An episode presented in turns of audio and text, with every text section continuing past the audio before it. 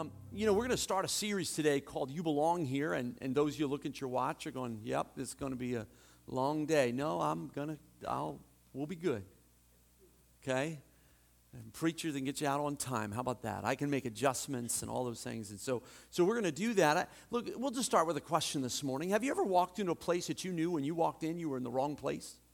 Maybe as a freshman in high school, you walked into the wrong classroom. Maybe as a freshman in college, you couldn't even find where you lived.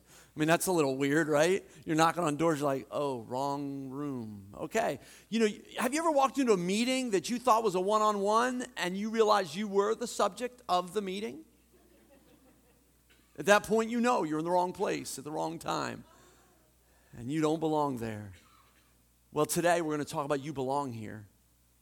And I think that that's true for everybody in the room. And, and I don't care if you're uh, you, you, know, and obviously, if you're a baby in the womb, you, you don't know what I'm saying. But, it, but from a baby in the womb, whether you're in your hundreds, you belong here.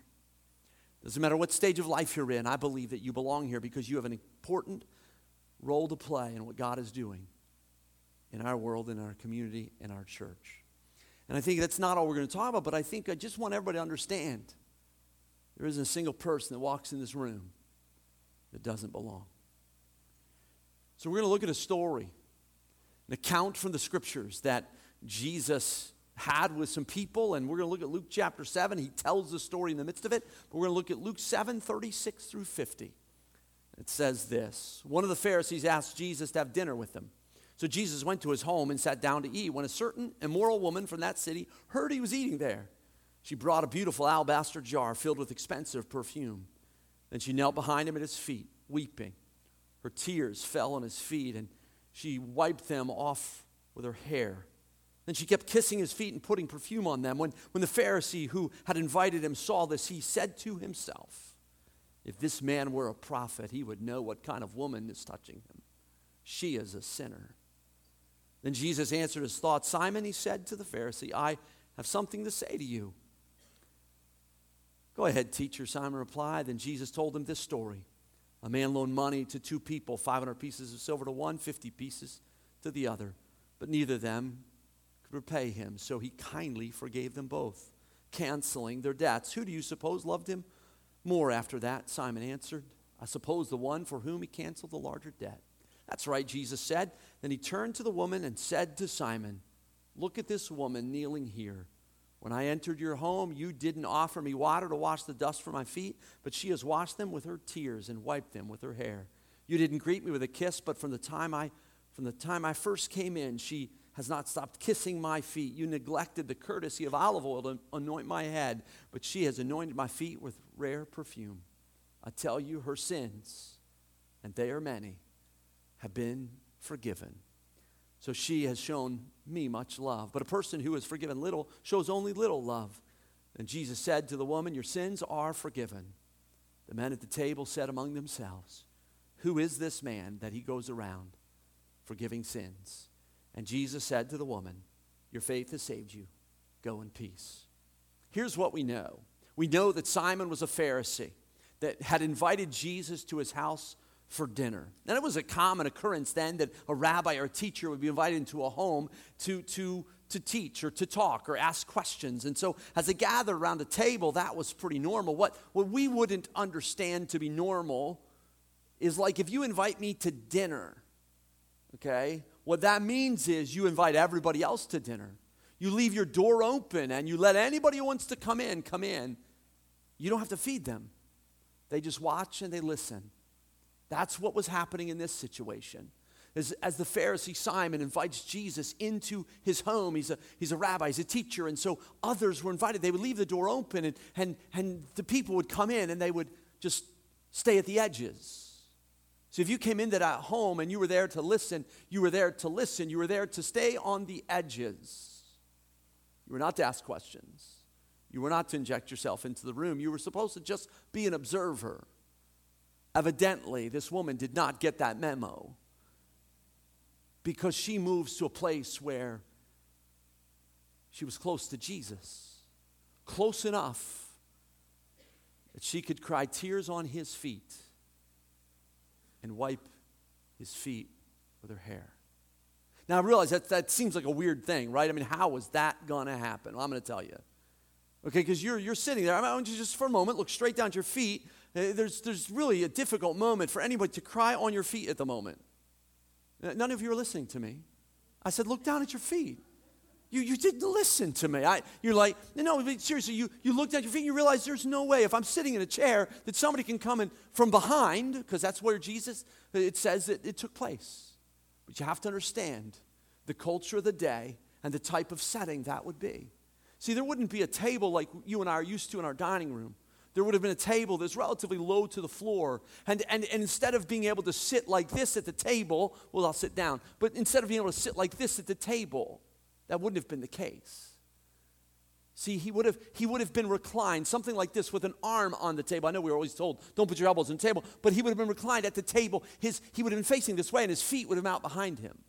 And that would be how that she could be around behind him and be able to cry on his feet and then wipe his feet with her hair. Because, like, it's a physical impossibility with, I mean, people don't let people crawl under the table. You know what I'm saying? I mean, it just doesn't look right.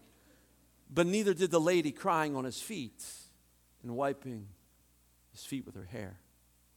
But Jesus allowed that to take place. It was a pretty, pretty cool situation, and, and he welcomes her. And, and that's part of what we need to understand is, is that Jesus welcomes the lady. He, he doesn't have a problem. Look, look, look, if that happened to me, no, no, no, I'd have said something.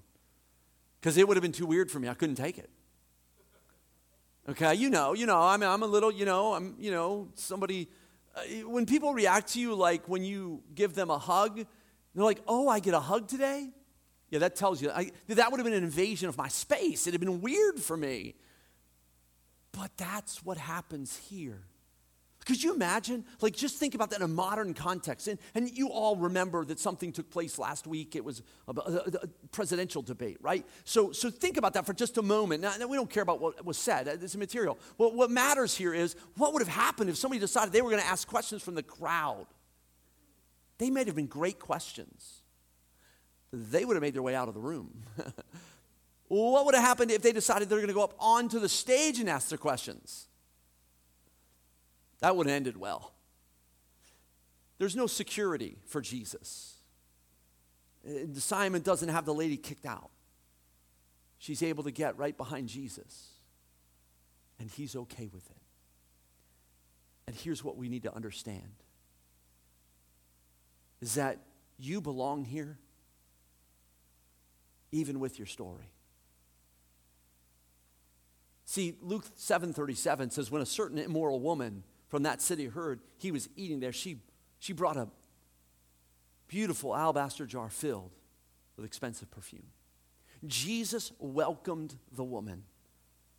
We don't know why she came to Jesus. She probably evidently had heard about him, and, and something about him was, was, was attractive, and, and, and, and something about it. She wanted to hear what he was saying, and, and, and he welcomed her.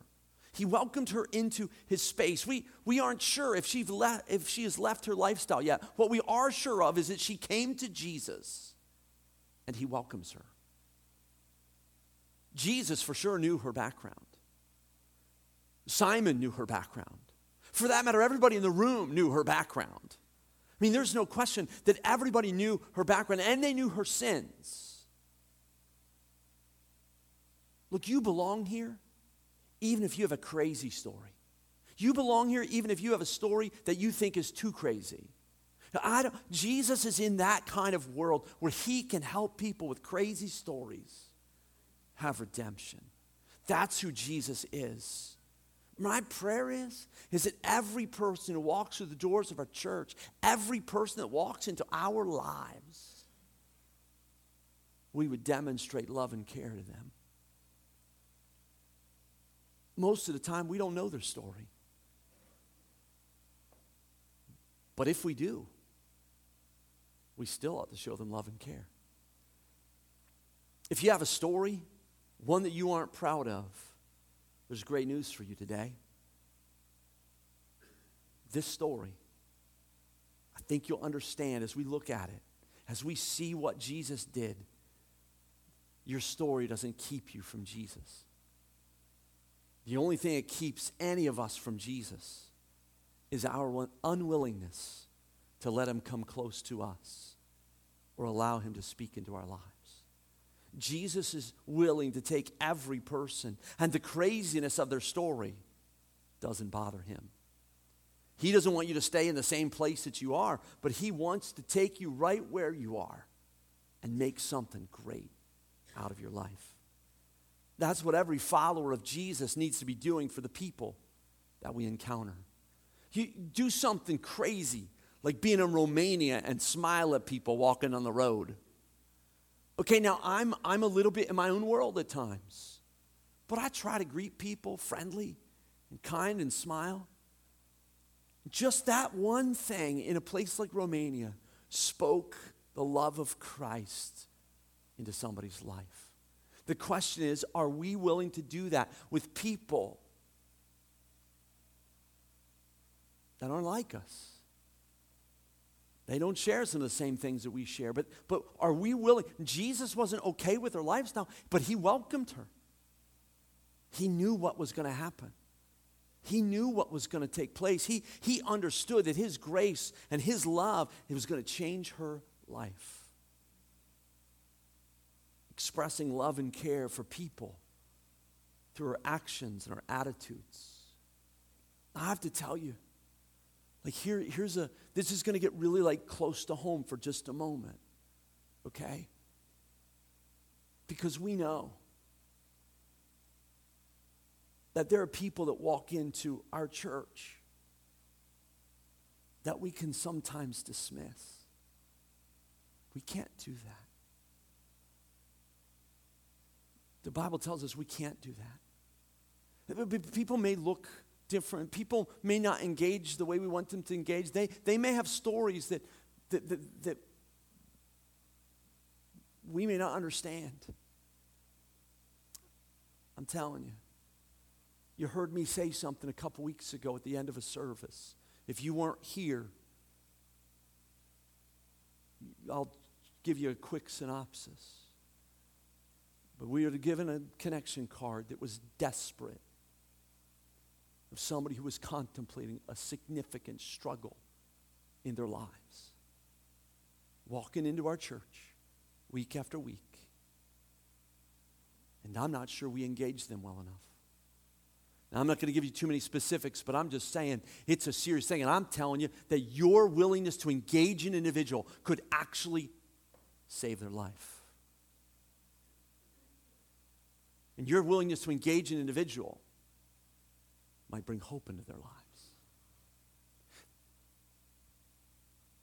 Because every life matters. Every life matters. But it doesn't just count for walking in here.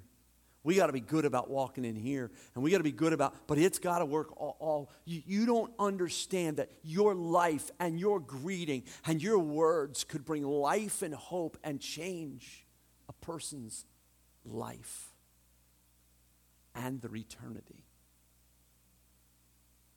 You belong here, even with your story.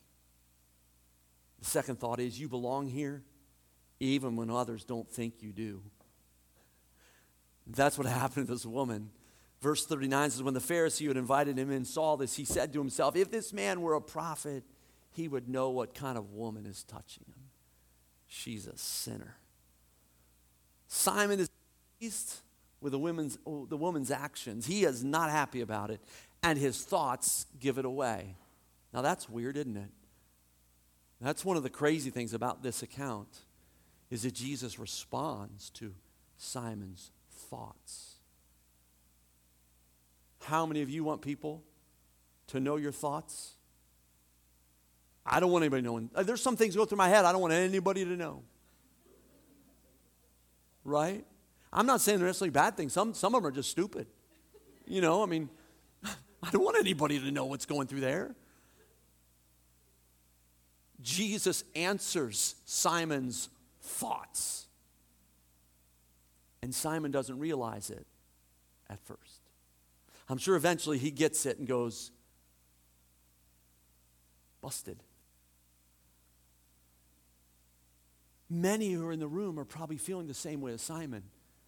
What is the deal with that woman over there? That's not right. We don't know how long the tears had been flowing. All we know is that all could see it and noticed it.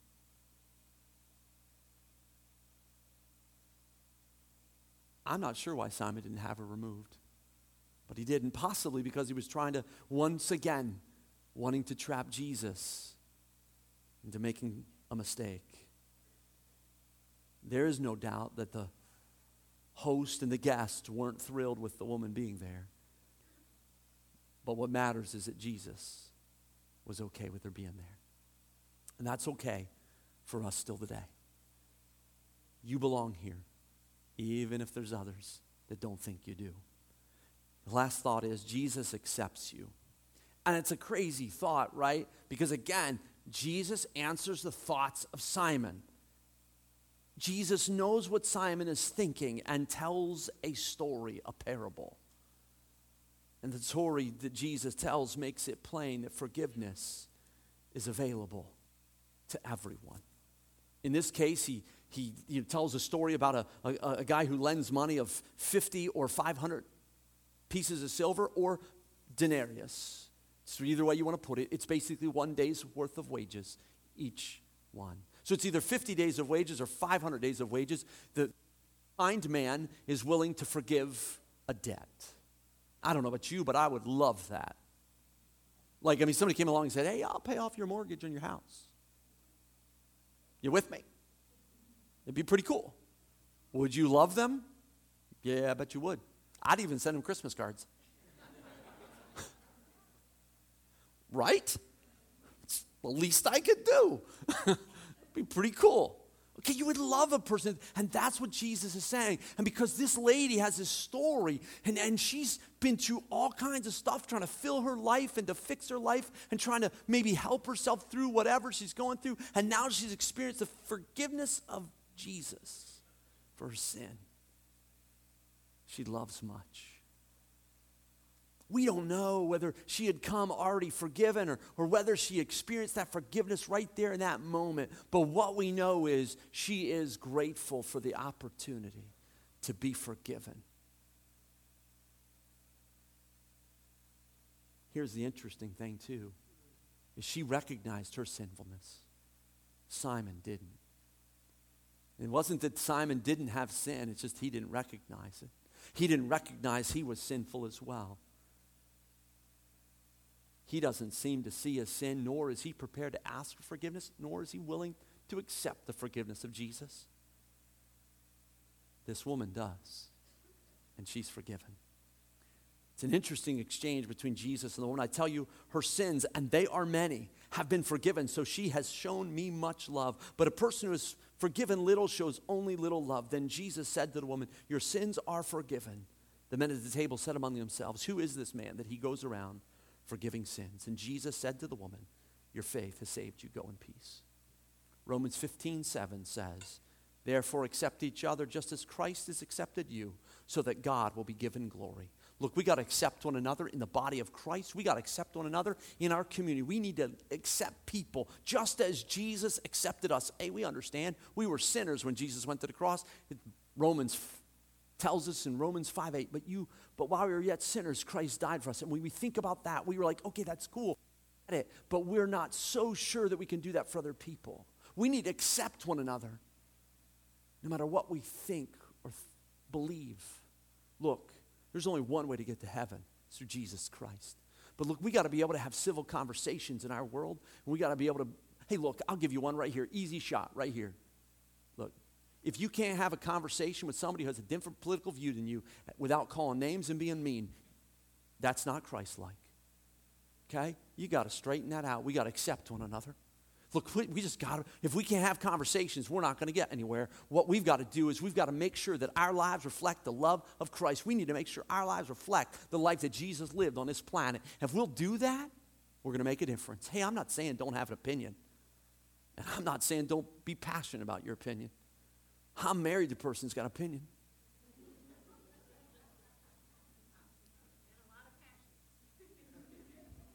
You know what? So much so that when years ago, look, we're pro life. Years ago, she didn't get arrested for protesting, but she was there in Wichita.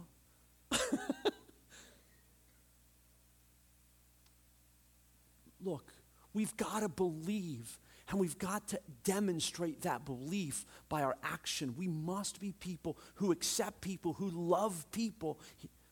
It doesn't matter what they believe. What matters is that we accept them and we help them come to know who Jesus is. That matters. You belong here, whether you believe like us.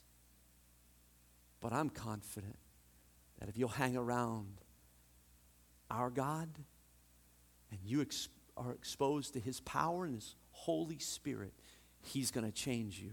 Look, the question I have for us as we close today are you willing to see every person you meet with the value that God places on them? Are you willing to accept people who have stories and not just those with cool stories? How about stories where the final chapters haven't yet been written? How about stories that still need a little editing by the Holy Spirit? Are you willing to accept some of those people?